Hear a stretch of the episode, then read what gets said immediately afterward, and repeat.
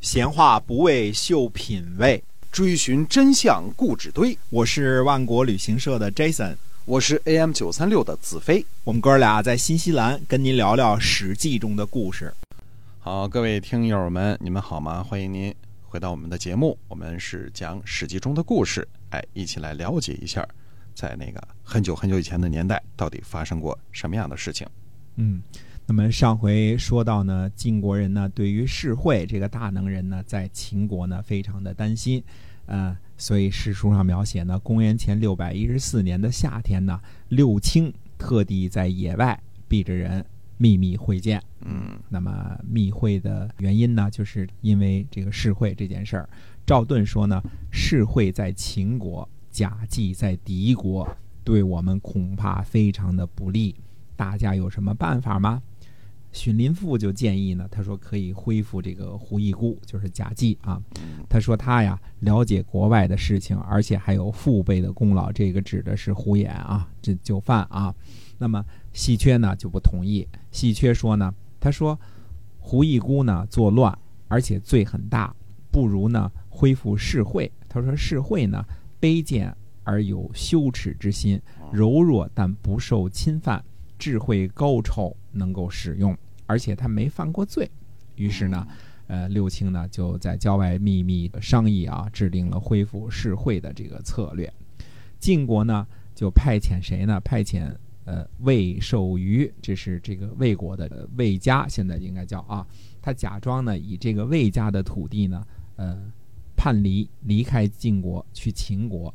趁机呢引诱实惠，于是呢晋国呢就抓起来了魏寿瑜的家属，并且呢呃故意呢夜里呢让魏寿瑜呢逃走。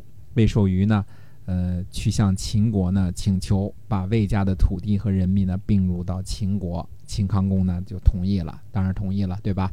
魏寿瑜呢在朝堂上呢踩了踩世会的脚，给他一个暗示，嗯，不能明说啊，也不能说小话啊，就只能这个。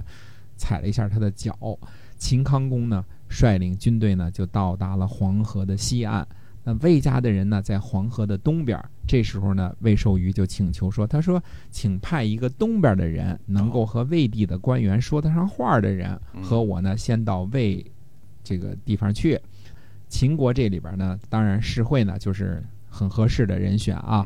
果然，秦国呢就派这个世会呢跟他一起去。”世会呢，这个时候呢却谢绝了。他说呢，他说晋国人呢就像老虎、豺狼，如果他们背信食言，把臣下给杀了，那我的妻子儿女也会呃被杀呀。这对国君没有什么好处，将后悔无及。秦康公说呢，他说我指着黄河发誓，如果晋国人背信食言，我一定送还你的妻子家小。哎，世会呢，于是就出发了。秦国的这个绕朝呢，还把马鞭子送给他，说：“他说不要以为这个秦国无人，我的计谋如果是使用了，嗯，那就不得了了。只是他们不用罢了。嗯，有这么一个插曲。等到渡过黄河之后呢，魏地的人呢就鼓噪呼叫回去了，就是把世会给抢回去了嘛，对吧？哎，秦国人呢？果然把世会的妻子家小呢都送了回去，世会呢有一支儿呢留在这个秦国，后来呢这就成为刘氏，这也是刘姓的起源之一啊。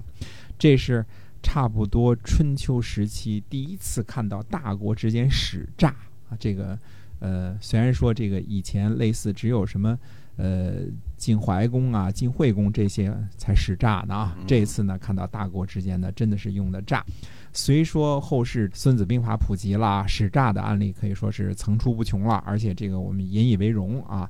但是真正的大国之间呢，使用这个诈降计啊，把世会从这个秦国接回来啊，这等于明明白白的说瞎话嘛。之前的历史呢，好像还不太多见，尤其是大国之间啊。一般。不会这么不讲究是吧？哎，对，这春秋时期还是挺讲究的。嗯，这个世会呢，离开秦国呢，返回到晋国，这使秦国呢失去了一个智囊，因为世会这个人呢很有本事。哎，那么说晋国大费周章啊，就是苦肉计，又是诈降计啊，因为把这个魏寿瑜他们家都抓起来了嘛，对吧？就是为了赚世会这一个人回来，可见当时这个赵盾执掌的晋国还是非常重视人才的。其实晋国已经把世会当做什么战略性人才了，这多大费周章啊！为了把他这一个人给给这个鼓捣回来啊？呃，就必得之而后快啊，这个不惜使诈。呃，世会呢也不负众望，呃，回到晋国以后呢，做了好大的事业。后来这个世会啊，被称作光弼五君，晋国的名臣啊。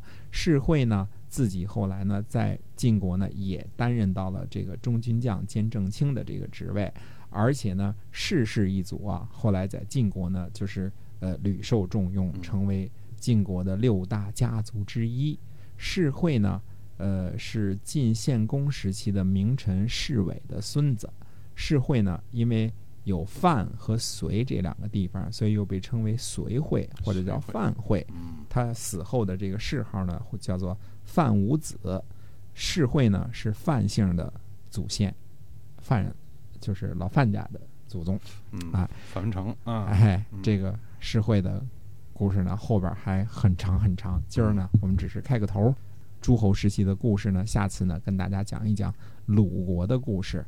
呃，差不多呢，鲁国前期呢，就是要讲讲鲁文公的故事。那么下回再跟大家接着说。好的，我们今天呢，就先跟您讲到这儿。如果您觉得哎没听够，不要紧，我们每天都会更新。